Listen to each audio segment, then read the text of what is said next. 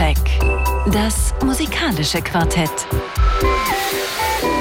Von Radio 1 und Tagesspiegel. Live aus dem Studio 1 im Bikini Berlin. Ja, hallo und herzlich willkommen zu dieser neuen Ausgabe Soundcheck auf Radio 1 vom RBB. Wenn Sie die Sendung nicht kennen, ist es ganz einfach. Vier Menschen reden über vier Platten, das etwa zwei Stunden lang. Und diese Menschen sind heute, und ich freue mich ähm, über eine Debütantin zum ersten Mal in dieser Runde vom Deutschlandfunk Kultur, Dr. Juliane Reil. Hallo, herzlich willkommen. Hallo, danke für die Einladung. Schön, dass du da bist. Es hat nur zwei Jahre gedauert, ja, bis du es wahrgemacht hast. Dann haben wir von unserem Medienpartner, dem Tagesspiegel, Kai Müller. Hallo, grüß dich einer der großen Brian Eno-Exegeten unserer Zeit, wie ich äh, dem Tagesspiel am vergangenen Sonntag in einem langen Interview entnehmen konnte. Ja, ja. war ein großes Vergnügen, auch ihn noch getroffen zu haben. per Zoom-Schalte. Ja, stimmt, aber war nicht so schlimm. Dann haben wir vom äh, Kulturradio des RBB Fanny Tank. Hallo. Hallo. Wie geht's dir? Mir geht's sehr gut, außer dass es ein bisschen ein Schwitzkasten hier. Ich weiß nicht, ob ich das bin, meine Hormone oder ob es wirklich heiß ist. Also es ist heiß. Es ist heiß. Dir gegenüber. es wird noch heißer. Äh, mein Name ist Andreas Müller. Es geht heute um neue Platten von Betteroff, den Arctic Monkeys, Princess Chelsea und Kansas Smitties. Und los geht's mit was Neuem von Kilila und das Stück heißt Happy Ending, ganz am Anfang. To fall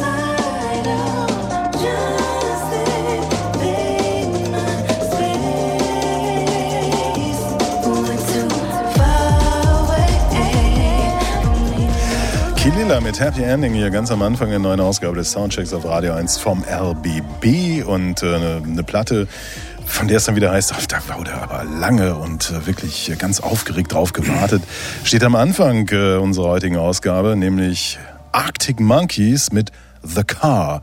Bitte schön, Kai Müller. Ja, eigentlich handelt es sich bei den Arctic Monkeys um drei Bands. Drei Bands in einer.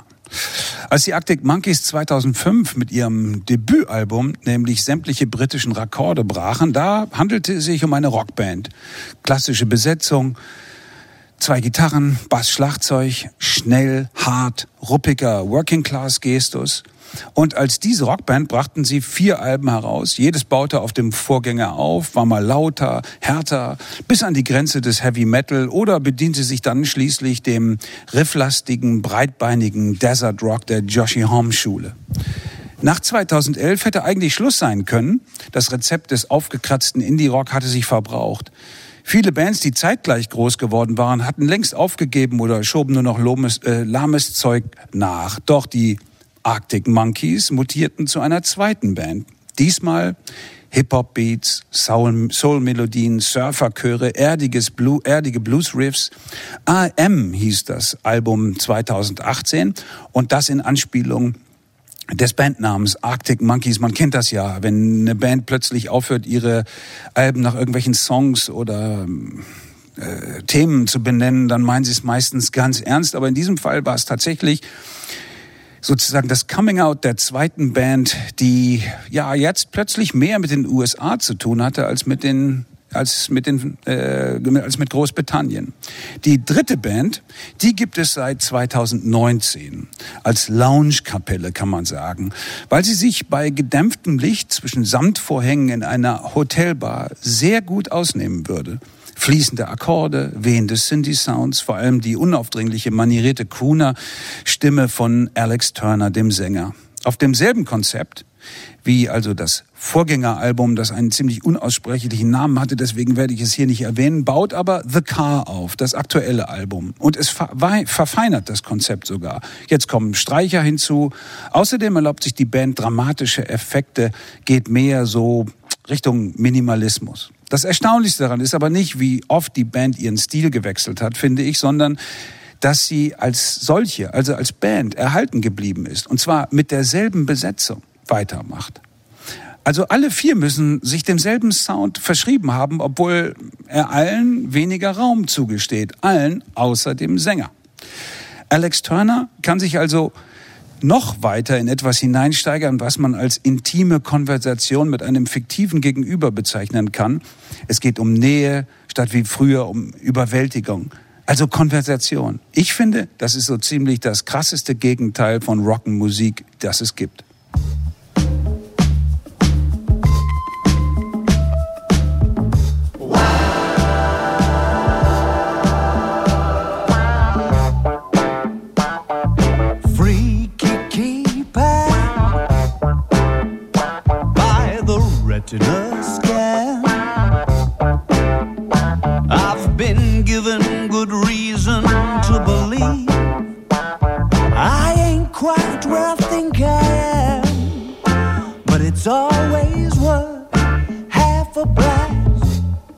You know the face, but you can't see past the disco strobes and the stumbling blocks.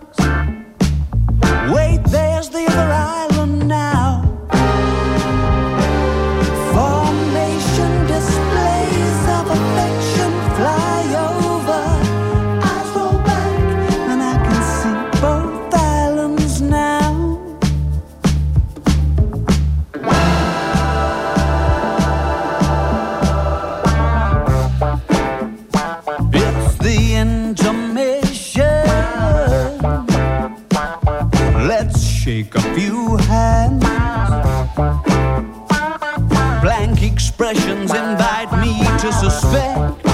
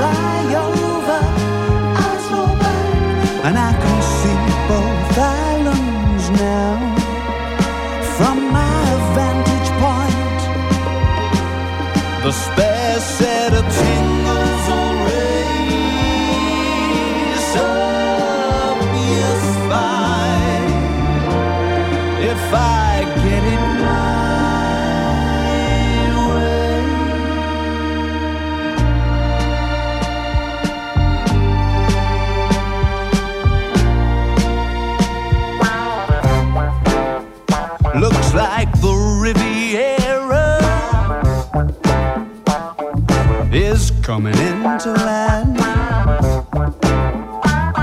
Early predictions would seem to suggest I ain't quite where I think I am. Formation displays of affection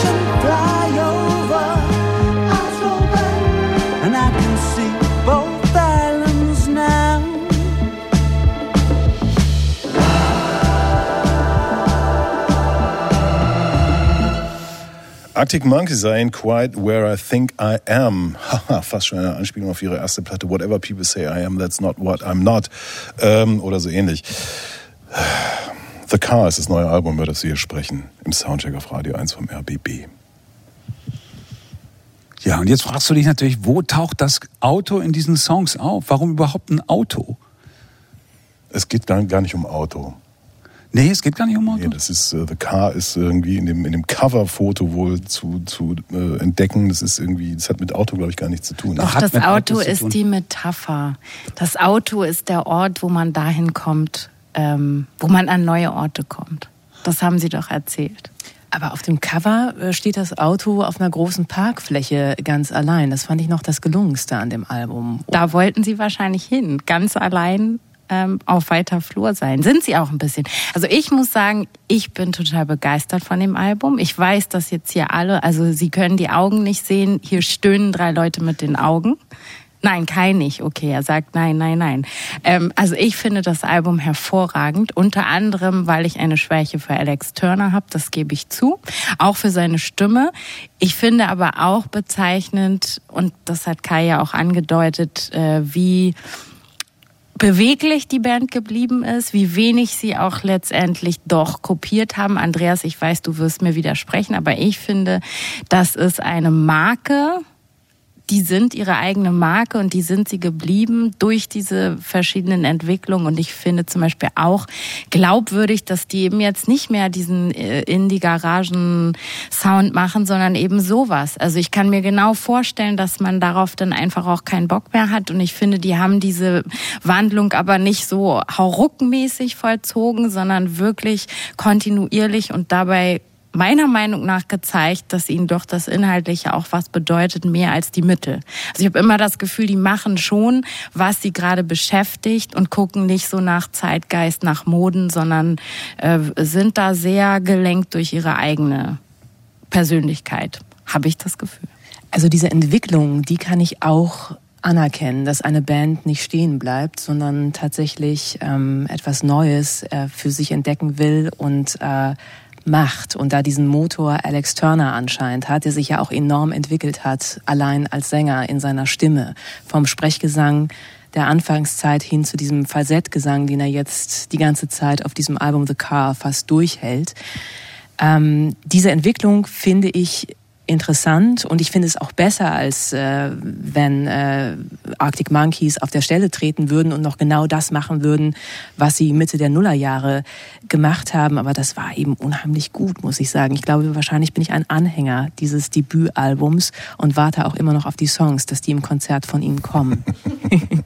und sie kommen leider nicht. Ähm, aber das Album The Car, das neue, jetzt äh, auch, ja, wie gesagt, wenn die Entwicklung schön ist, die Musik an sich finde ich nicht wahnsinnig interessant. Mhm. Also es geht für mich tatsächlich so, wie du sagtest, Kai, das Vorgängeralbum Lounge Band und jetzt der Crooner, das ist zurückgelehnt gediegene Langeweile auf eine Art und Weise für mich. That's the point. Entwicklung schön und gut. Ähm, ich habe mich selten so gelangweilt bei einer Platte. Du hast ja als Opener einen der flotteren Titel ausgesucht, Kai. Ähm, die haben ein sensationelles Debütalbum gemacht und hätten alles so machen müssen wie die anderen aus der Schule von 2005. Ein richtig schlechtes zweites und sich auflösen sollen wie so viele es getan haben. Sie haben ein okayes zweites Album gemacht, was eigentlich so klang wie das erste, nur nicht die, die tollen Songs hatte. Und ähm, die Entwicklung, das ist ja alles schön und gut und man möchte vielleicht älter werden mit der Band. Was ich interessant finde, ist, dass wahnsinnig viele Stimmen, die ich gerade höre von Leuten sind, die schon alt waren oder älter waren, als sie auf die Arctic Monkeys schließen, die also gar nicht wirklich alt geworden sind mit den Zeitgenossen der, der Jungs, die mal damals nicht mal 20 waren. Was hier nicht funktioniert, es, es sind vier verschiedene Dinge. Erstens, Alex Turner hat nicht diese Stimme Alex Turner hat überhaupt keine Stimme. Der hat, der hat keine, das ist eine einzige Mitte. Der hat keine Tiefe, der hat keine Dramatik, der hat keine Expression, er performt nicht wirklich. Äh, hört euch irgendeine Richard Hawley-Platte an, interessanterweise auch eine Figur aus Sheffield, der auch aufgewachsen ist, irgendwie natürlich ein bisschen älter ist mit bestimmten Rockgeschichten, der diesen Northern in dem Sinne dann nicht als Retro-Geschichte, sondern der ist ein Northerner mit Soul. Und äh, ich musste mitunter so an so Scott Walker-Geschichten denken, also die erste Solo-Phase von Scott Walker. Und ich denke so, die wird, Scott Walker würde ich im Grabe umdrehen. Und ich sage ja ganz ehrlich, oder euch, ich würde gerne irgendjemanden ohrfeigen für diese Platte, die ich für eine Frechheit halte. Das ist, das ist ein Witz, ein, ein schlechter Witz, wie ich in, in, in Jahren nicht gehört habe. Und es ist fucking Arctic Monkeys steht da drauf, äh, die in den letzten Jahren so gar nichts mehr verkauft haben. Die letzte Studioplatte hat 300.000 Stück oder so verkauft. Das ist ein Witz. Niemand interessiert sich mehr dafür, außer gealterte Buddies, die 2006 im Roten Salon mit Alex Turner Bier gesoffen haben. Ich glaube, 300.000 ist nicht so wenig. Pff, come on, also von einer Band, die, die von irgendwie fünf Millionen Verkäufen kommt. Ja. Also Ja, Richard Hawley habe ich dreimal live gesehen und ich fand alle drei Male zum Kotzen. Das kann ich zu Richard Hawley sagen. Musik bitte.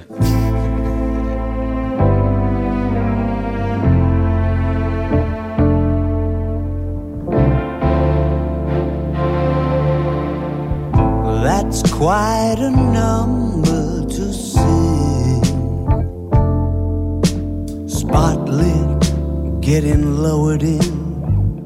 Can you co direct and play the twins? And adapt the main theme for mandolins? I've conjured up wonderful things the ballad of what could have been over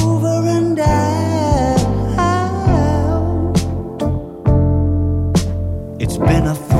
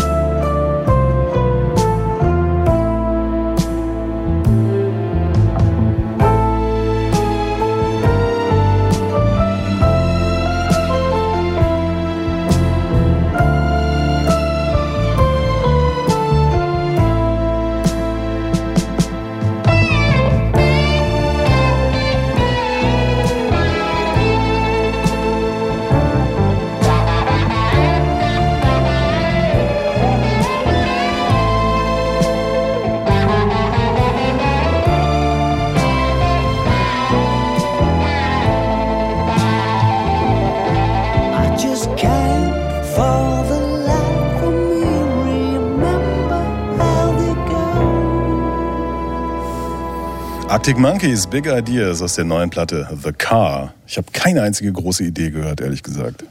Ja, er konnte sie ja auch nicht vortragen, sie sind ihm nicht eingefallen. Davon handelt dieser Song. Man hört kleine Ideen. Und das würde ich gerade dieser Musik äh, aber groß anrechnen. Also ich glaube, der Dissens zwischen uns beiden besteht daran, du willst Soul haben, ja, also wenn da sozusagen Soul angedeutet wird, dann muss es fett sein, dann muss es groß sein. Mir gefällt Nein, gerade die nein, intellektuelle nein, Konstruktion hier. Ich will gar nichts. Doch, du außer, willst, du willst. Außer gefordert. Ich will künstlerisch gefordert werden. Und diese Platte fordert gar nichts. Ich habe die ein paar Mal gehört. Ich habe sie heute, äh, als ich im Westflügel meiner 13-Zimmer-Wohnung saß, äh, aus dem Ostflügel laut spielen lassen und dachte so, ach, so funktioniert das. Ähnlich übrigens wie die neue Brian Eno-Platte, die du ja auch offensichtlich toll findest. Wenn das so von weit her irgendwo schallt, ja, stört nicht weiter. Ist irgendwie so ein bisschen äh, Zeug im Hintergrund. Aber wir leben in Zeiten, wo ich, wo mich sowas, äh, was hast du eben gesagt, triggert, Fanny. Als die Musik, Absolut. was hast du gesagt, triggert. Als wenn ich mich hier aufregen würde. Ich rege mich ja gar nicht auf. Nein, gar nicht. Ich bin, ich bin entsetzt. Ich bin so gespannt, was du zu den anderen drei Platten nachher sagen wirst. Gut, aber Nachdem du gesagt, nach, nachdem das dich so langweilt, frage ich mich, wie es später dann Mhm. im Verhältnis aussieht. Es ist, es ist unnötige Musik. Ja, es ist eben die schöne Oberfläche. Also auch ein Sänger, der versucht vielleicht ein bisschen wie Curtis Mayfield zu klingen, aber eben sehr blass dabei bleibt. Und auch ich hatte Schwierigkeiten, als ich diese Platte gehört habe, mich an einzelne Songs zurückzuerinnern. Also es hört sich einfach alles sehr gleich, gleichförmig für mich an. Weißt du, wenn Gut, er, wenn die er es großen Unterschiede würde, wenn es, nicht. wenn es, wenn es, wenn es in, in eine Farce kippen würde, wenn es von mir sogar ironisiert werden würde, Ach wenn Gott, er hör irgendwas mit Ironie. Wäre. Nee, wir sind aber lange raus aus dem ironischen Zeitalter. Wenn man sich mit so einer Musik beschäftigt, dann bitte, dass man es auch ernst meint. Und das tut er. Die, die, das Geheimnis ist ja, man fragt sich doch die ganze Zeit, warum machen die anderen das mit? Ich meine, was, was läuft da eigentlich in dieser Band, dass ein Sänger anfangen kann von Weil sowieso schon immer geschwurbelten wollen. Texten und so weiter, aber damals auch über jugendliches Draufgängertum. Heute was völlig anderes vorzuhaben. Und das, worum es hier eigentlich geht, sind, ich habe es angedeutet bei einer ähm, einer Moderation, sind Konversationen. Er, er bildet eigentlich die ganze Zeit nur Unterhaltungen ab. Komplizierte Unterhaltungen. Äh, nicht so einfache Liebeslieder, in dem irgendwie nur so, weißt fünf Wortzeilen. Nein, das sind 15, 16, 17, 18 Worte, die in irgendeiner Antwort drinstecken und die gesungen werden wollen. Und deswegen dieser geschwungene Angang, ja, dieses irgendwie so zerfahrene und so dahin, ja, pendelnde auch, ja. Wenn du keine Lust hast, diesen Unterhaltungen zu, äh, zu folgen, obwohl da wirklich interessante Sätze drin sind, ja, dann, dann eben nicht, ja. Aber diese Musik überwältigt dich auch nicht, ja. Sie ist nicht so das große Breitband-Cinemascope-Format, was man vielleicht erwarten könnte was in dem Vorgängeralbum auch noch angedeutet war, ja. Hier nicht. Das interessiert mich, mich hier. Das ist sozusagen so einen minimalistischen Ansatz hat, der was völlig anderes hervorkehrt, was ich eben auch so noch nicht oder viel zu selten gehört habe. es ist kompositorisch uninteressant. Es ist künstlerisch uninteressant. Es ist von der, von der Instrumentierung komplett uninteressant. Es sind Klischeestreicher. Es sind Sounds, die, wie gesagt, ein Scott Walker vor 55 Jahren hergestellt hat, äh, kann man sagen, ja, dann das muss einem ja nicht verbieten, das heute auch zu machen. Aber ich finde das geradezu lächerlich, was diese Band hier anbietet. Da ist nichts. Und eine Arctic Monkeys Platte mir wegen irgendwelcher Inhalte anzuhören, come on. Dafür ist meine Lebenszeit nicht mehr lang genug. Dafür bist du zu alt, ne? Ja, Wie gut, Aber Kai meint vielleicht auch, dass wir es froh sein können, dass Arctic Monkeys noch ein bisschen ambitioniert sind und nicht irgendwie in die Spur gehen, äh, wie Coldplay sein zu wollen. ja, klar. Zum Gut. Glück sind Ja, sie nicht wie natürlich sollen die nicht ihren eigenen alten Scheiß von 2.5 spielen. Das wäre das wär albern. Das sind die toten Hosen, die machen sowas. Aber warum haben sie sich nicht 2.6, 2.7 aufgelöst? Fuck it. Ja, gut, haben sie halt nicht. Aber es kann sein, dass es jetzt bevorsteht. Ich meine, man kann in einem Rolling Stones Interview durchaus nachlesen, dass es da schwere Richtungsdebatten innerhalb der Band gibt, weil natürlich die eine Seite der Band will die laute Band sein, so hat es Alex Turner beschrieben und er äh, bezweifelt, dass er da wieder hin will. Er, er kann sozusagen diesen Lärm, den die Band mal gemacht hat und für die sie gefeiert wurde, eigentlich nicht mehr ertragen. Er kann ihn auch nicht mehr darstellen. So, Dann soll er nach Brighton als Alleinunterhalter gehen. Weißt du, sich so eine Elektroorgel holen und dann kann er da für die Rentner seine seifigen Nicht-Songs vortragen. Nein, es wären ja gar keine Nicht-Songs, wenn er die richtige Band hätte.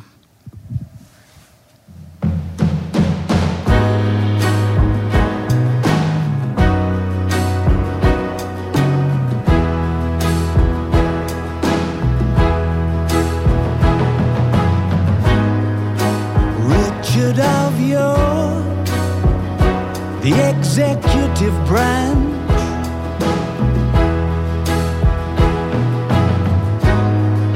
Having some fun with the warm up act.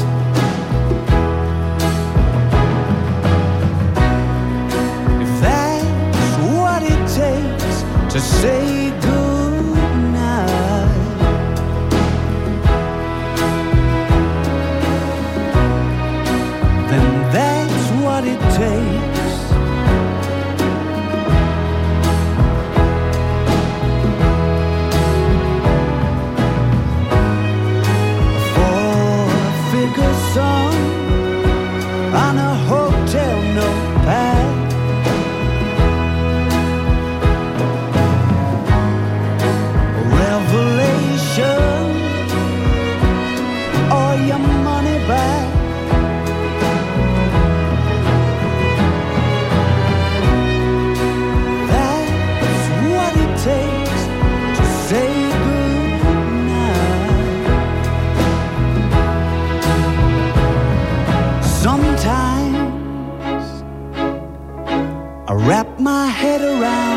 all, and.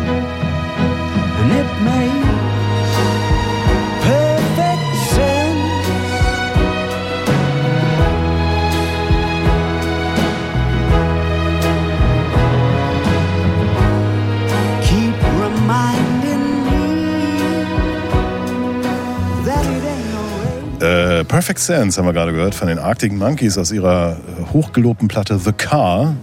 Hier im Soundcheck auf Radio 1 vom RBB wurde sie besprochen. Und äh, das ist die Wertung. Hit, Niete, Hit, Niete. Juliane Reil und ich sind der Ansicht, diese Platte ist nicht so gut. Fanny Tank und Kai Müller meinten, es ist ein Hit. Ich weiß nicht, ob ich euch nochmal einlade. Damit können wir leben. Vielleicht werden wir von Alex Turner eingeladen. Soundcheck, das musikalische Quartett. Von Radio 1 und Tagesspiegel. Live aus dem Studio 1 im Bikini Berlin. Ja, schon wieder eine Platte, von der es heißt, die ist aber echt mit Spannung und lange erwartet worden, nämlich das Debütalbum von Betteroff. Olympia heißt es. Bitte schön, Juliane. Ja, genau. Also das ist der Typ, der durch die Decke gehen wird. Das haben viele Leute 2020 äh, orakelt, als Betteroff seine erste EP herausgebracht hat. Und dann hat man eben gewartet. Wann kommt der erste Langspieler? Aber dazwischen war ja was, die Pandemie, die viele KünstlerInnen äh, ausgebremst hat. Manuel Bitthoff, der Junge aus der thüringischen Provinz und das ehemalige Leichtathletiktalent, der hängt nur noch vor dem Bildschirm rum, schaut alte Sportvideos in Endlosschleife und sein Debütalbum nennt er deshalb auch Olympia. Songs zwischen Stillstand und Rastlosigkeit, über das Erwachsenwerden und das Außenseitertum. Und dabei lässt Betteroff, der ein großer Bruce Springsteen-Fan ist, den Pathos ja, sich nicht verbieten. Leute, die Schlager und äh, melancholischen Indie-Pop mögen, die können auf ihre Kosten kommen, sie können laut mitsingen oder die Taschentücher ziehen. Schreiben und Musik hat mich im Lockdown über Wasser gehalten, das sagt Betteroff. Ich habe viel experimentiert an meinem eigenen Sound und der Sound, der ist treibend, kraftvoll, spielt mit der Attitüde von Post-Punk, äh, setzt auf hallige Gitarren und auf ein Stadion gepoltes äh, Schlagzeug. Das ist poppig, das ist eingängig, das ist dramatisch, ja. Ob es auch Tiefgang hat, darüber lässt sich, glaube ich, streiten. Wir können ja einfach mal reinhören in das Titelstück Olympia. Vor mir brennt sich ein Licht in die Augen, was aus meinem MacBook rausscheint, taucht mein Gesicht in ein kaltes Licht, während alles um mich dunkel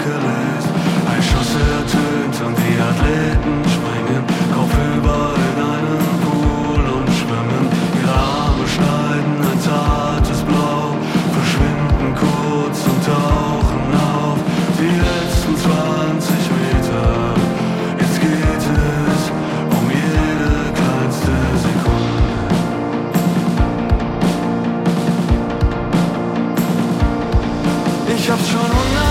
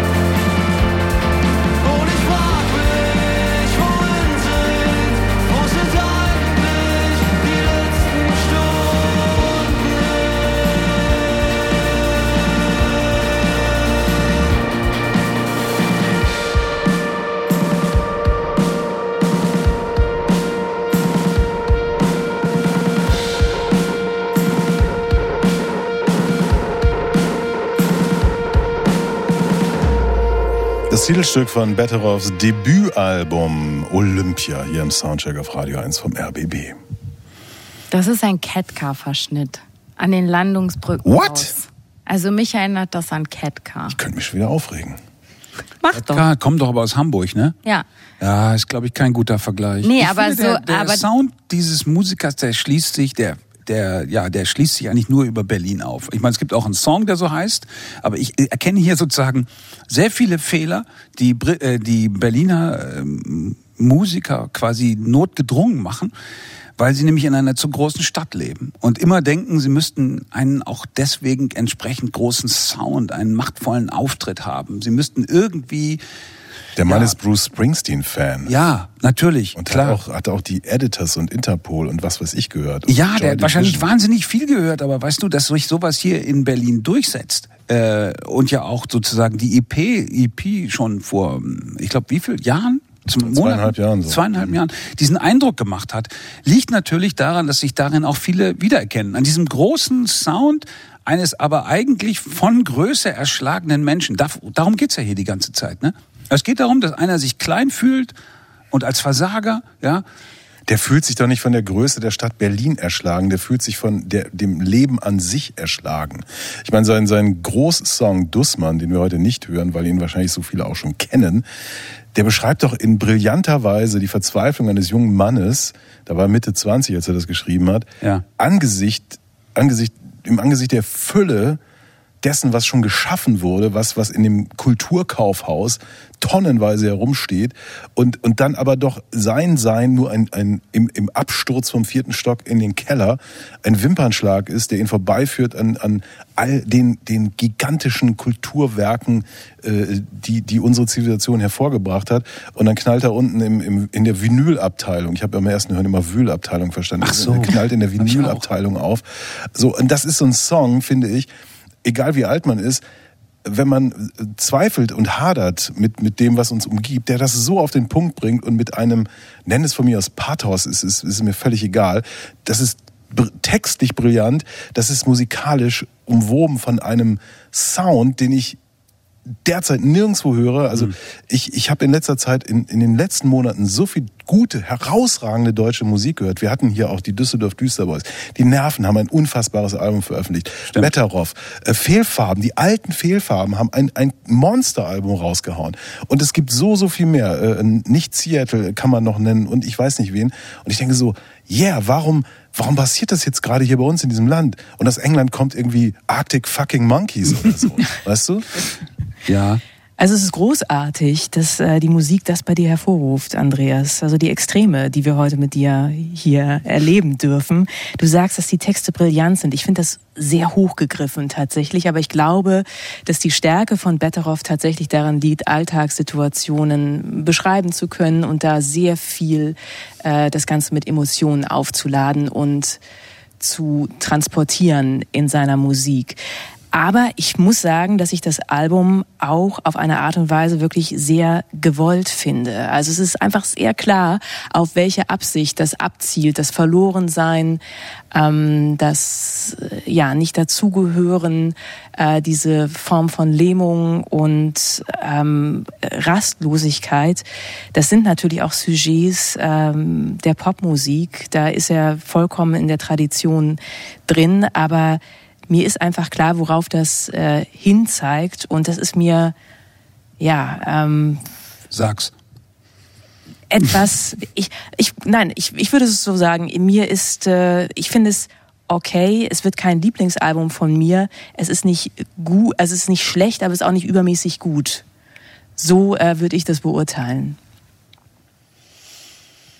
Da ist die Tür. Da könnt ihr rausgehen, einer Ja. nach dem anderen und Ja, was soll man denn sagen? Ich, ich habe natürlich das erstmal über den Sound erklärt, weil ich darin eben halt auch eine symbolische Aufladung sehe. Ja, äh, die Leute und ich ist ein super schöner Song, den wir als nächsten hören, ähm, der ein Problem beschreibt. Ja, aber dieses Problem besteht dann worin? Ah, Sie haben irgendwie keinen Kontakt mehr, äh, die Leute und ich. Äh, Irgendwie ist da was gestört, irgendwie ist da was im Argen. Man ahnt nicht genau warum, bis man am Ende kapiert, ah, das ist genau eine paranoide Situation, die es auch in Zombie-Filmen gibt. Ne? Die anderen, die Leute, die wollen mich alle umbringen und so weiter. Aber statt diesen Weg zu gehen, merkt man, wie diese, wie diese Musik oder überhaupt auch nur anzudeuten, dass man vielleicht selber irgendwie ja, sozusagen in der eigenen Haltung, ja, so unsicher ist, wie man es sagt, ja, ist die Musik eine Wand, die ist ein Brett, ja, und das stört mich. Ich finde Unsicherheit so fantastisch hier bebildert und bespielt, wie ich selten gehört habe. Ich meine, er kommt aus dem Thüringen Kaff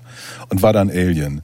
Ja, äh, und geht dann weg und geht in eine etwas größere Stadt in, in, in Thüringen, um da Theaterarbeit zu machen. Mhm. Und es ist klar, wenn du was irgendwie reisen willst, dann, dann musst du halt in diese scheiß Berlin gehen. Und das ist, die ersten Interviews irgendwie, die er hier gegeben hat, hat er hat sich dann mit den Leuten am Savini-Platz getroffen, weil ihm sozusagen dieses andere, also das, das, das Berlin, was alle suchen, ja, also äh, von mir aus Neukölln, Kreuzberg, ähm, von mir ist auch noch Mitte oder so, das war ihm viel zu unheimlich.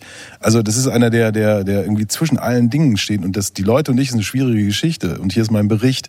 Das ist doch großartig. Und ähm, ja, ich meine, ich glaube, euer Problem ist, ihr seid einfach viel zu zufrieden. Ihr habt keine Probleme. Nein, das Glaubst du ihm das Musik hat damit überhaupt nichts zu tun. Doch. Nein.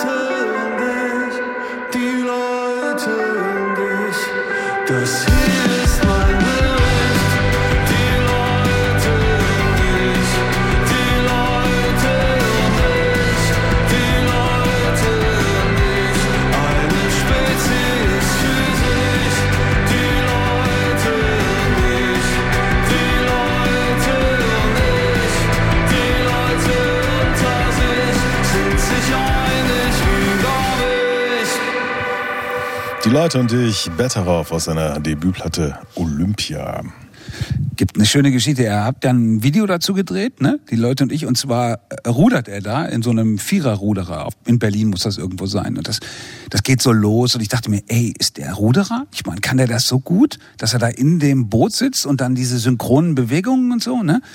Und sieht auch ganz gut aus, haben sie wahrscheinlich viel geübt, aber dann, dann muss er plötzlich den Text also vielleicht nicht singen, aber wenigstens so tun, als würde er ihn singen. Und das, man merkt so, wie das überhaupt nicht funktioniert. Gleichzeitig singen und die Lippen bewegen zu müssen, es sieht ziemlich schrecklich aus. Also da hat er sich übernommen, würde ich sagen. Ja, aber egal. das Album finde ich selber gar nicht so schlecht. Ja, ich ich werfe ihm eigentlich nur sein Indie-Pathos vor, dass ihm ja halt viele der der offenbar wichtigen Anliegen verstellt, die er in seinen Texten formuliert und äh, die ich total teilen kann. Ja, äh, Springsteen-Fan und hin oder her. Also ähm, das, das finde ich eigentlich alles ziemlich gut. Also zum Beispiel bis auf, also sozusagen bis dahin, wenn ich das nur kurz sagen darf, ähm, dass er in Bring mich nach Hause so schön davon erzählt, wie er eigentlich nichts mehr sehen kann, total besoffen ist und dann äh, diese schöne Zeile schreibt, ne, allein schaffe ich es nicht heim. Und da fiel mir wieder die Fehlfarbenzeile ein aus dem ersten Song ihres neuen Albums, wo Peter Hein eben in einer völlig anderen Stimmlage und wie man, wie man irgendwie das Gefühl hat, auch mit viel, viel mehr Lebenserfahrung davon singt, ne, geh den Weg, den keiner sonst geht, nicht allein, denn allein kommst du nicht heim. Und genau die Tiefe, die diese Zeile hat, ja, die vermisse ich bei dem etwas jüngeren Betteroff. Das geht mir genauso. Ich frage mich auch bei Andreas, du hast gesagt, dich beeindrucken die Texte so. Ich frage mich, welche Texte? Denn das sind ja, also das ist ehrlich gesagt so ein ähm, Antitexten nenne ich das immer. Also das ist ja im Grunde Sprechen äh, zu einer Musik, aber eben nicht mit der Musik. Also da ist zum Beispiel ganz viel, ist gar nicht wirklich musikalisch getextet. Das ist, sind irgendwelche Präpositionen, die liegen auf unbetonten, äh, auf betonten Zählzeiten. Es geht immer dieses, das gehört natürlich auch zur Punk-Attitüde, dass man darauf irgendwie gar keinen Wert legt und sowas. Aber es hört sich für mich dadurch auch nicht äh, gut. Also wenn es um den Text geht, dann muss der mit der Musik auch irgendwie zusammenarbeiten und nicht einfach da sein. Äh, und die Musik ist eben auch da. So und ich glaube, ich würde Kai zustimmen. Die Botschaften, die da transportiert werden sollen, die sind auf jeden Fall ernst zu nehmen. Die Frage ist, ob das Vehikel hier oder die das musikalische Instrumentarium so das Richtige ist für diese Inhalte. Ich finde, für mich geht das auch nicht zusammen und ich finde auch, das ist zu viel Kopie. Also alle haben sich hier über die Arctic Monkeys aufgeregt. Da höre ich weniger Kopie als hier. Also gleich hören wir ein Stück, wo sowas von viel äh, Dancing in the Dark drin ist und eben, ich, ist mir egal, ob Ketka Hamburger sind oder nicht, aber es geht auch um diese Harmonien, um eine bestimmte Art äh, der Melodieführung. Das sind alles, das sind wie Lieder von vor 20 Jahren, was nicht auch per se nicht schlimm ist, aber äh, diese Zeit ist irgendwie so vorbei. Und dass du das jetzt, Andreas, so als besonders erleuchtend empfindest oder so, als so ein Statement. Vor 20 Jahren Zeit. haben irgendwelche läppischen Barden auf der Bühne gesessen und auf der akustischen Gitarre läppische Songs vorgetragen. Das ist doch keine Musik von vor 20 Jahren. Wenn, dann ist es Musik von vor 42 Jahren. Du hast doch gerade eben die ganzen Referenzen selber äh, im, im Off erzählt, wen, oder sogar im On.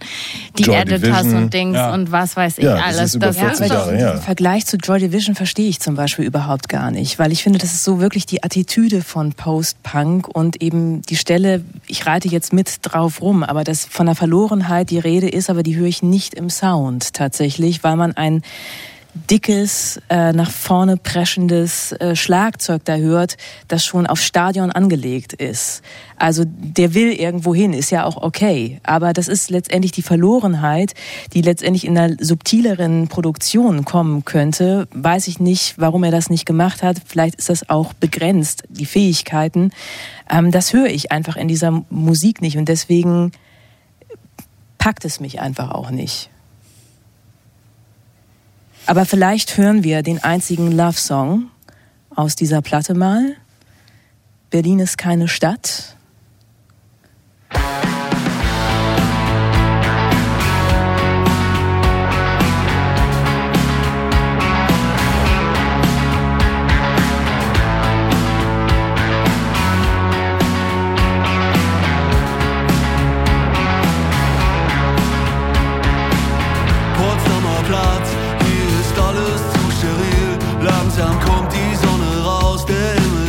take your routine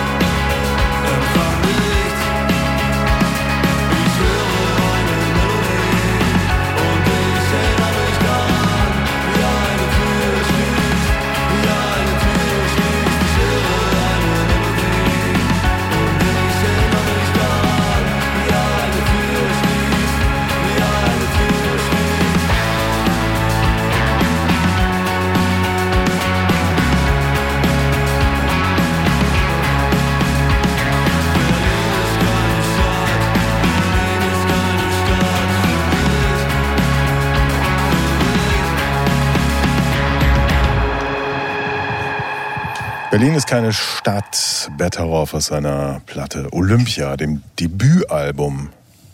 Und das hat diese Wertung. Hit.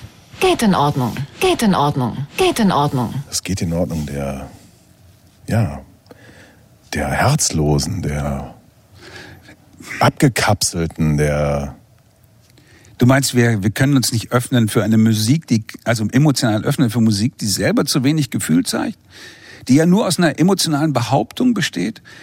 Wie gesagt, also ich, ich wäre ja sogar gerne äh, dir gefolgt mit dieser Idee, oh wow, da ist eine wichtige, große, neue Stimme, ja, ähm, die sogar in derselben Sprache spricht wie wir und singt, die wir also besser verstehen können als jeden anderen, aber wie gesagt, mir, mir leuchtet dieses, ja, mir leuchtet dieses Konzept nicht ein, sozusagen diesen Weltschmerz in etwas Erhabenes ähm, zu verwandeln, weil man ihn quasi alleine aushält. Nee, da komme ich nicht mehr mit.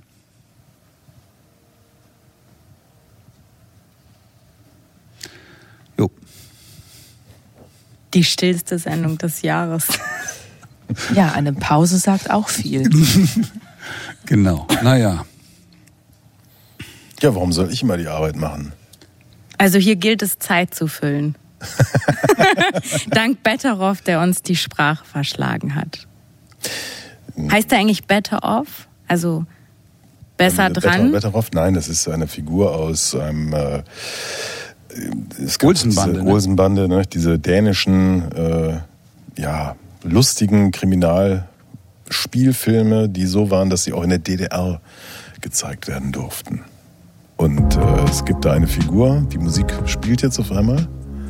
Das heißt, war das jetzt ein, war das ein Zufall, Stefan? Oder wolltest du mir sagen, ne? Wir üben noch.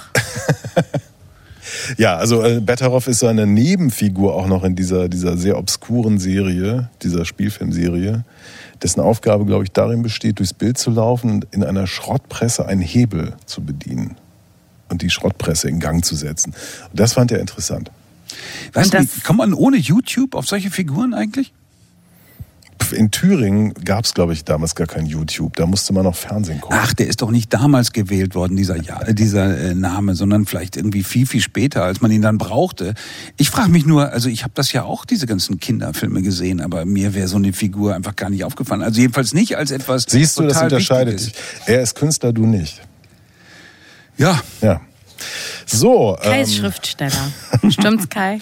ja, wäre ich gern. Bin Billy. No Mates hat eine neue Single heute veröffentlicht. äh, Die hören wir jetzt bis zu den Nachrichten. Die trägt den schönen Titel Saboteur Forcefield.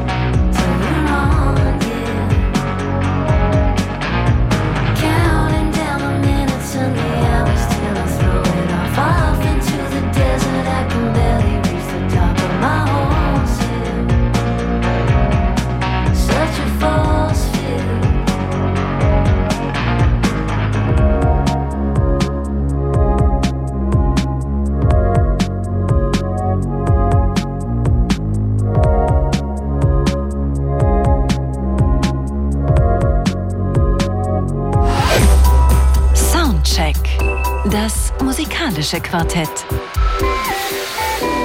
Von Radio 1 und Tagesspiegel.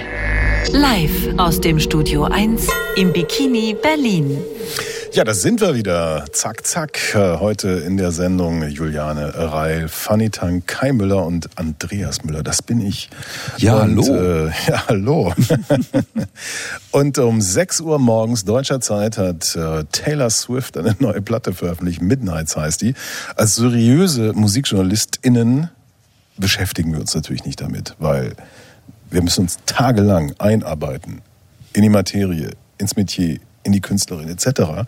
Deswegen wird nächste Woche hier drüber gesprochen. Von dir, glaube ich, kein Müller, richtig? Äh, ich werde mitreden, aber nicht das nicht okay, vorstellen. okay, aber Taylor Swift ist äh, nächste Woche ihr Thema im Soundcheck. Aber natürlich gibt es einen Song äh, am Anfang hier dieser Stunde und der heißt Vigilante Shit. Während Taylor Swift früher konkret ihren Ex-Freunden äh, hinterhergeflucht hat, geht es hier darum, dass eigentlich alle Männer Schweine sind. Hören Sie selbst. Draw the cat eyes sharp enough to kill a man. You did some bad things, but I'm the worst of them. Sometimes I wonder which one will be your last lie. They say looks can kill, and I might try. I don't dress for women. I don't dress for men. Lately I've been dressing for revenge. I don't start shit, but I can tell you how it ends. Don't get sad, get even. So on the weekends, I don't dress for friends. Lately I've been dressing for revenge. She needed cold hard proof, so I gave her some. She had the envelope. Where you think she got it from? Now she gets the house, gets the kids, gets the pride. Picture me thick as thieves with your ex-wife, and she looks so pretty. Driving in your Benz. Lately she's been dressing for revenge. She don't start shit, but she can tell you how it ends. Don't get sad, get even. So on the weekends, she don't dress for friends. Lately she's been dressing for revenge. Ladies always rise above. Ladies know what people want. Someone sweet and kind and fun. The ladies simply hide in love. Well, he was doing lines and crossing all of mine. Someone told his white collar crimes to the FBI. And I don't dress for villains or for innocence. I'm on my vigilante shit again. I don't start shit, but I can tell you how it ends. Don't get sad, get even. So on the weekends, I don't dress for friends. Lately I've been dressing for revenge. Ja, also den Ausschnitt aus Taylor Swifts neuem Album Midnights. Vigilante Shit war das gerade und die ganze Platte ist so in diesem Sound gehalten. Manche sagen schon, ho, das könnte ja auch fast Billie Eilish sein. Ist es aber nicht, es ist Taylor Swift. Ähm, Das wird dann alles nächste Woche geklärt. Im Beisein von Kai Müller. Hier im Soundcheck auf Radio 1 vom RBB, wo es jetzt um Princess Chelsea geht, die einen, wie ich finde, sehr provokanten Titel für ihre neue Platte gewählt hat. Everything is gonna be alright. Bitte schön, Fanny Tank. Nix für dich, Andreas. ähm, ja, Princess äh, Chelsea heißt eigentlich Chelsea Nickel. Ähm, sie ist alles zwischen rosa Barbie Girl und abgefucktem Punk. Sie ist ein Gesamtkunstwerk und eigentlich finde ich auch nur als solches richtig zu begreifen, weshalb es mir persönlich schwerfällt, sie hier als Musikerin vorzustellen. Meiner Meinung nach ist sie eher eine Art Performance-Künstlerin mit einer starken Betonung äh, der Musik. Sie inszeniert sich seit frühester Jugend in unterschiedlichen Rollen, optisch wie auch musikalisch. Ihr bevorzugtes Instrument, obwohl immer gesagt wird, sie ist klassisch ausgebildet, das halte ich für ein bisschen übertrieben. Ihr bevorzugtes Instrument ist eigentlich unsichtbar. Es ist nämlich eine Art imaginärer Rasenmäher, mit dem sie durch ihre riesige Plattensammlung ähm, fährt und die geschorene Ernte dann wieder verwertet, wie so ein Patchwork aus all ihren Lieblingsbands, dass sich das trotzdem immer wie aus einem Guss anhört und auch teilweise sogar so, als sei es neu. Das ist ihr Verdienst ähm, und zeugt auch von großer Vorstellungskraft, von einem Gespür für Flow, für Stimmung, für Coolness. All das verkörpert sie und wirkt meistens auch sehr souverän dabei. Ähm, als eigenes Verbindungsglied, das auch der rote Faden, so wie ich diese Platten höre, äh, bis dato war, ist eine Art von Ironie. Man könnte sagen, freiwillige Komik, die aus so einer Mischung von scheinbar naivem Kleinmädchengesang und den teils ganz scharfen, klugen, äh, textlichen Spitzen entsteht, die sie im Text eben äh, dieser Stimme, mit dieser Stimme austeilt. Das ist ein Prinzip, das zwar auch nicht neu ist, trotzdem beherrschen es ja gar nicht so viele und man muss das auch verkörpern können und verkörpern wollen. Das tut sie. Jetzt zum fünften Mal. Vier Alben gab es seit 2011, also vier richtige, vollständige Alben.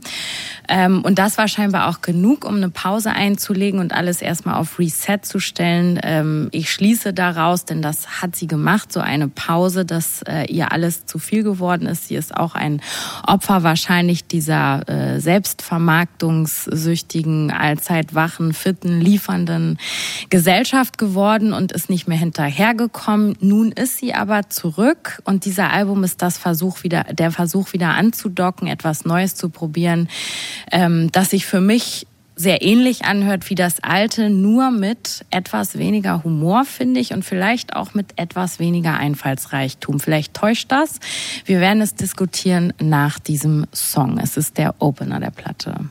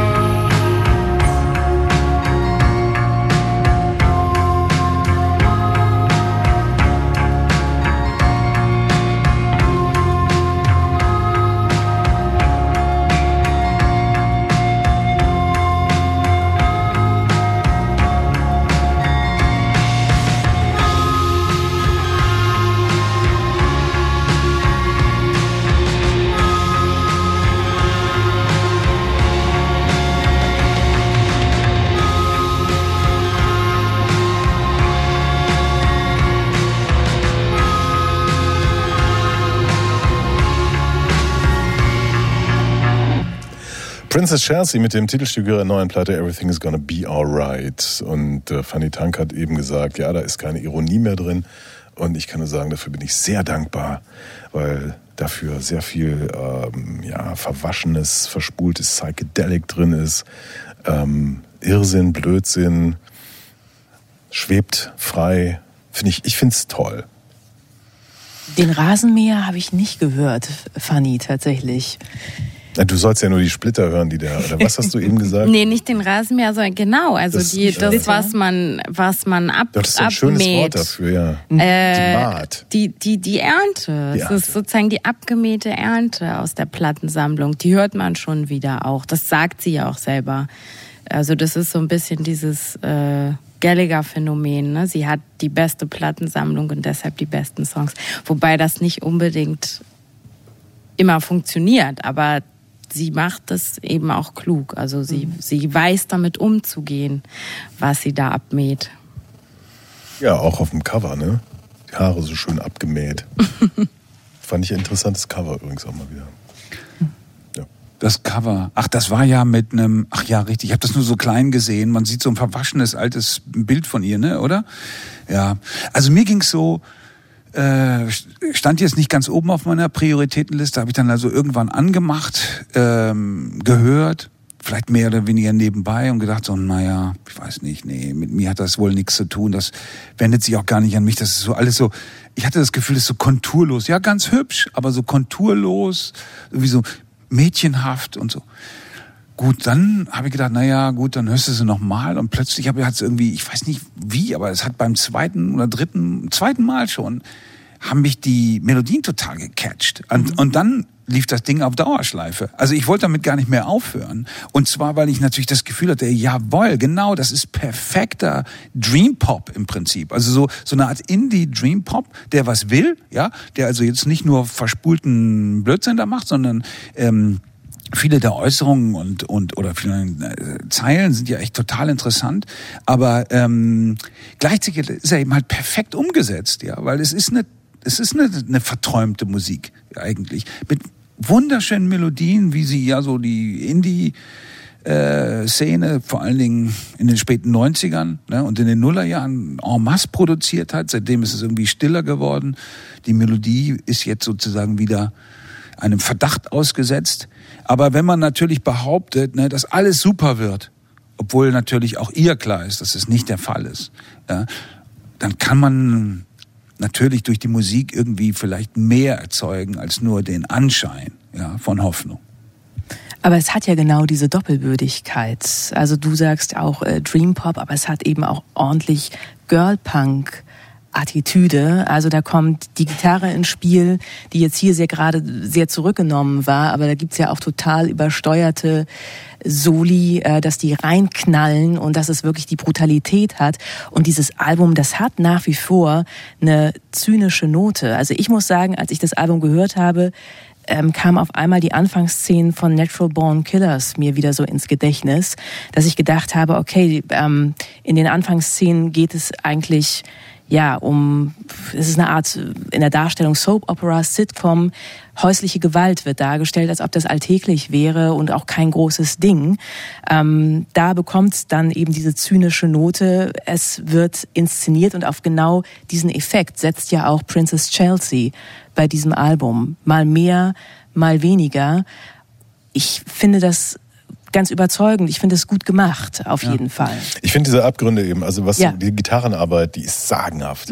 Also es schrotet herein, es ist wirklich verheerend und zerstörend und, und steht gegen dieses ganze Glitzernde, was da oben drüber ist oder das Verträumte.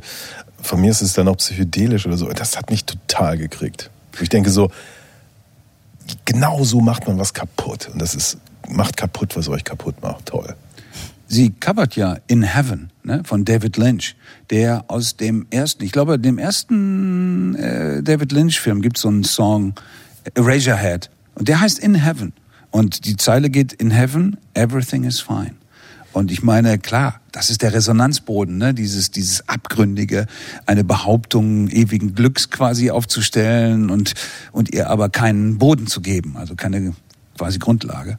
Ich glaube, sie hat es auch selber gesagt äh, in einem Interview, dass das genau die Spannung ist, die sie eben auch gleich zu Anfang des Albums aufbauen wollte. Mit diesem Titel ähm, und dann aber mit der Musik, in der man merkt, es ist eben nicht alright. Wir hören jetzt mal Love is More. You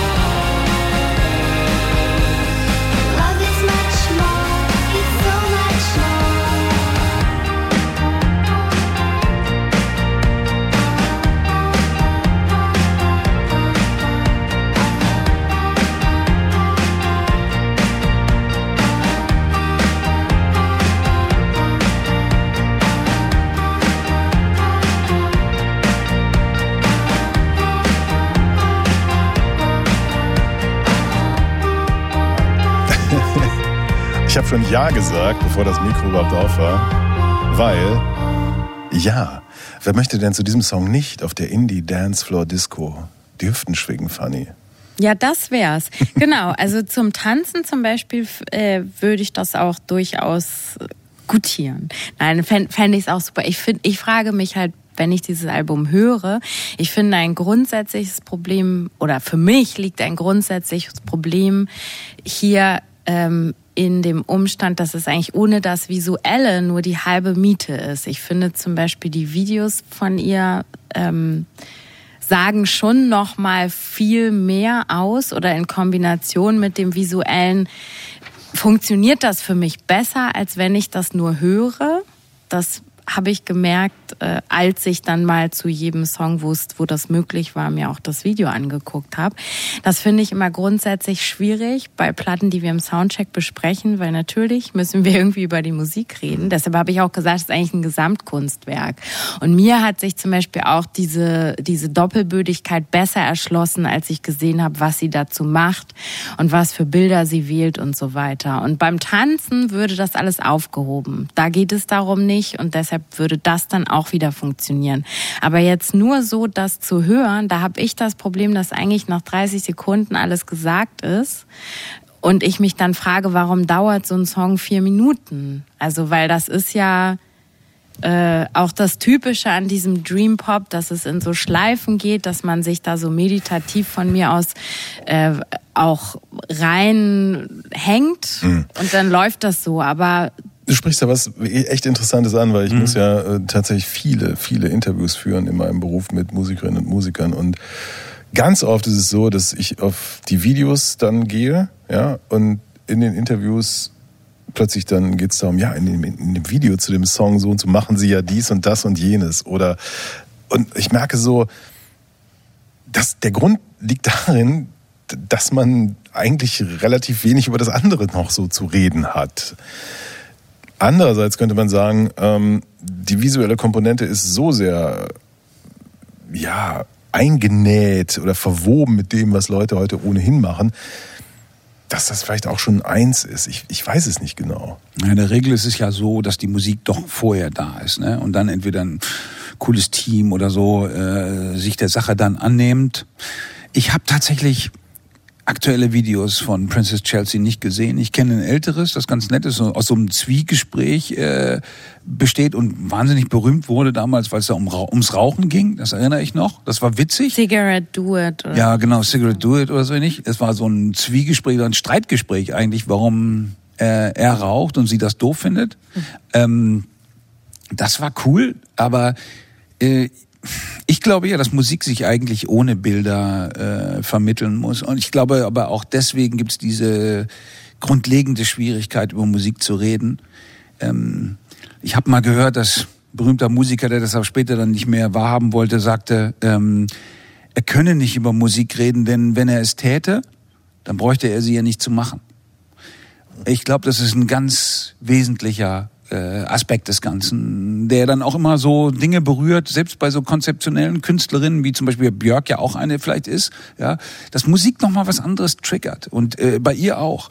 Aber sie ist eben halt auch eine, die wahnsinnig gute Melodien hat. Also das ist super. Also ich würde auch sagen, dass die Musik alleine trägt. Also ich brauche dazu nicht unbedingt äh, noch äh, etwas Visuelles bei Princess Chelsea, würde aber auch ein bisschen die Kirche im Dorf lassen und sagen, natürlich kennt man das, was sie da macht. Also das ist ganz klar eine Reminiszenz an die 90er Jahre und Leute, die äh, zu ihrer Altersgruppe gehören, werden sich auch, wie gesagt, über diese Girl-Punk-Attitüde ähm, Babes in Toyland irgendwie freuen. Mhm.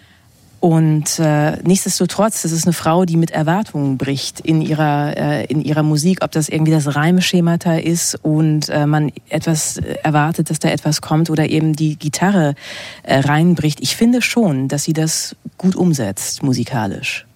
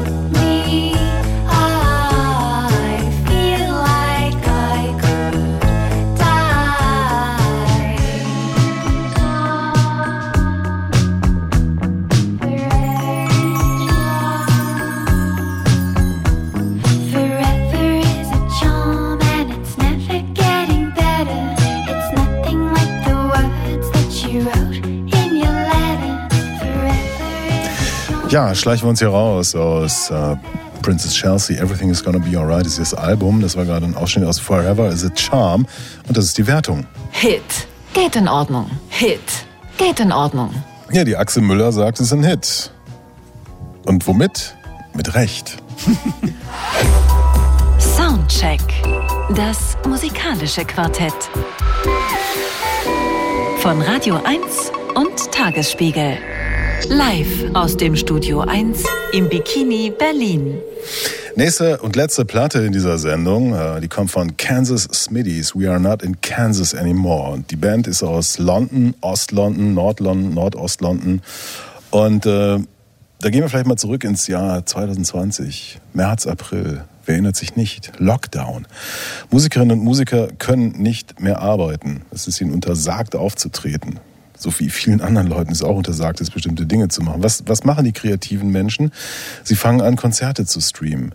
Ich erinnere mich an, an Geschichten aus der ja, Berliner Improv-Szene, wo die Cracks im Club der polnischen Versager sich jeden Tag trafen und improvisierten und das auf Facebook gestreamt haben. Und man konnte dann genau sehen, wie viele Leute haben dazugeguckt.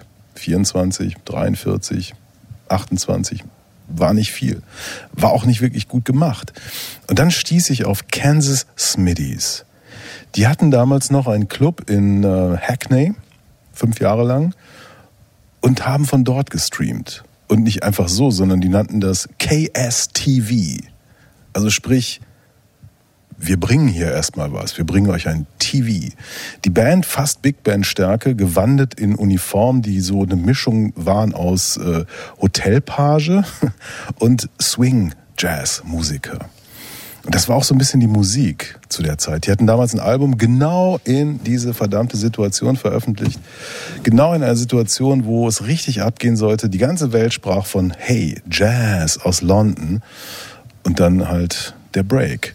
Und ähm, sie haben das aber super gemacht. Den Club gibt's nicht mehr, weil es hatte keinen Sinn, äh, den versuchen, den Versuch den aufrechtzuerhalten. Er war fünf Jahre lang ganz wichtiger Ort fürs Ausprobieren von Sachen.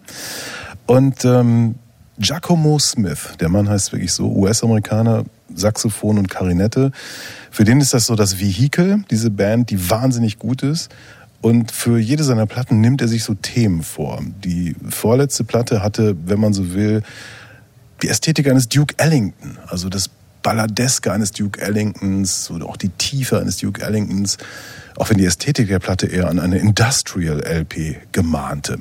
Jetzt also die neue, mit leichten Veränderungen, also so eine Band verändert sich immer wieder, aber in diesem Falle äh, wirklich zum, zum viel, viel besseren. Dylan Jones vom Ezra Collective ist mit dabei, Trompeter, und Laura Jerd, die Anführerin der unfassbaren Band Dinosaur, eine Trompeterin, die so unglaublich ist, dass wer das mal live gesehen hat, hinterher weinen muss, weil das ist einfach irre, was die da treiben. Hier haben wir jetzt, ähm, wenn man so will, so die Idee, einerseits cineastische Klänge reinzubringen, aber auch ganz einfach den Afrobeat, das äthiopischen, den äthiopischen Jazz, also das, was, was seit ein paar Jahren around ist und was hier destilliert wird in einige Songs, die ich einfach umwerfend finde. Und die ich gerne live erleben möchte, weil diese Band muss live der totale Abriss sein. Wenn es klappt, ist es Anfang nächsten Jahres in Berlin der Fall. Schauen wir mal. Hier ist äh, ein Track aus diesem Album. Bouquet heißt das Stück.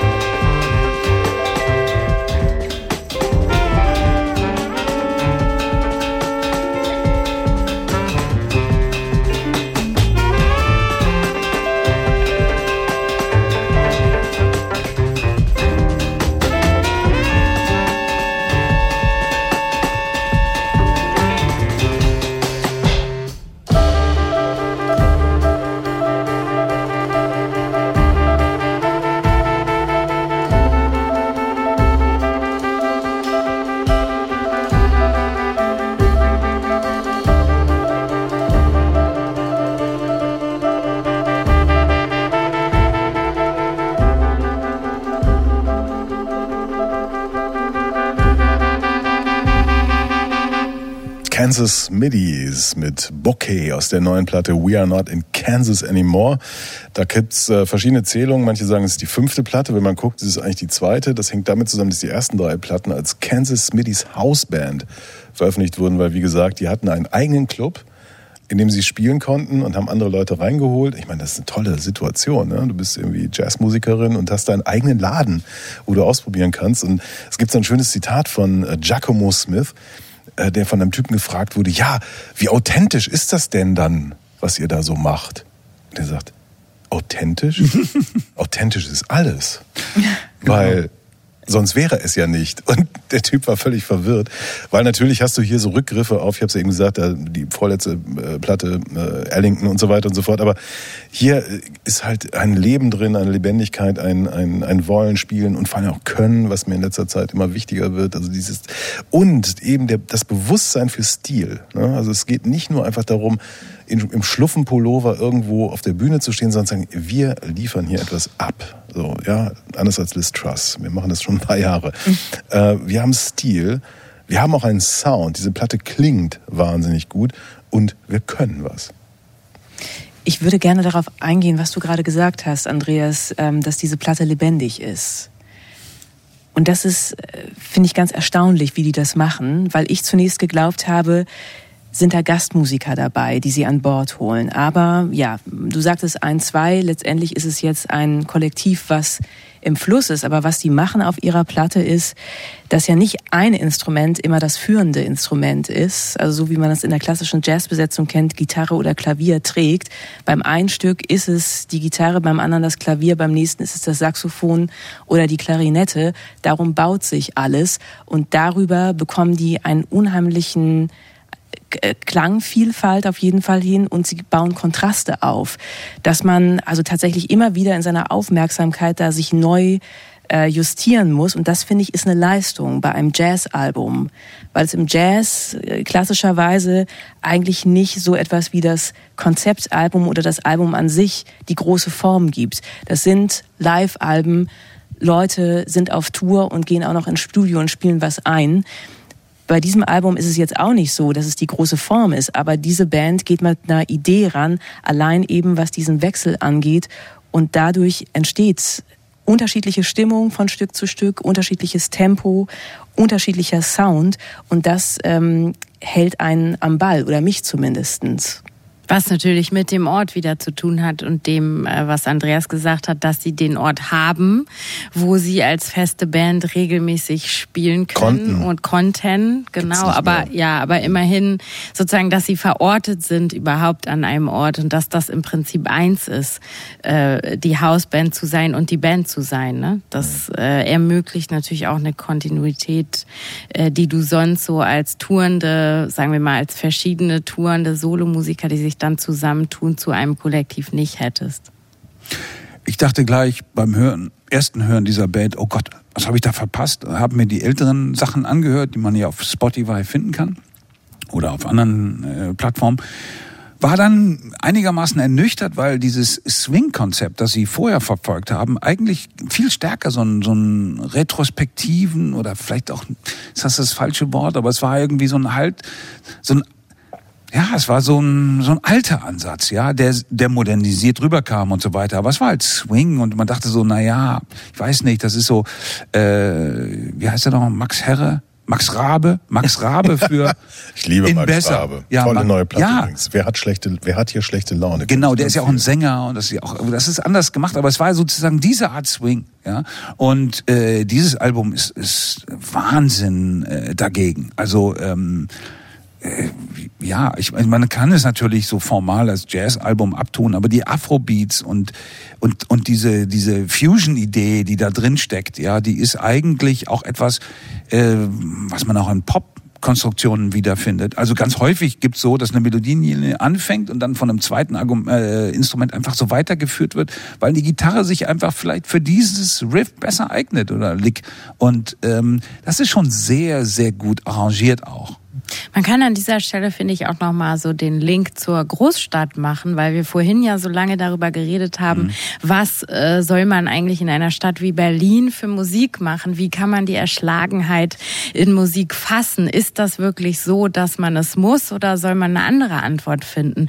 Und diese Band äh, ist ja nun in London ansässig, was nochmal eine ganz andere Hausnummer ist, verglichen mit Berlin. Und sie machen eben genau das Gegenteil. Sie machen, glaube ich, das, was Kai, du dir im Grunde gewünscht hast äh, vorhin, nämlich, dass sie nicht die Antwort geben, ich bin so klein, ich fühle mich erschlagen, äh, antworte aber mit einer Wand, sondern die machen ja hier etwas ganz äh, die machen im Grunde etwas Erhabenes, indem es so filigran ist, indem es so beweglich ist, indem es eben nicht äh, nichts Festes, Behäbiges ist. Und meiner Meinung nach ist das eigentlich auch das Gegenbild und vielleicht äh, die 2022er Antwort auf die Großstadt.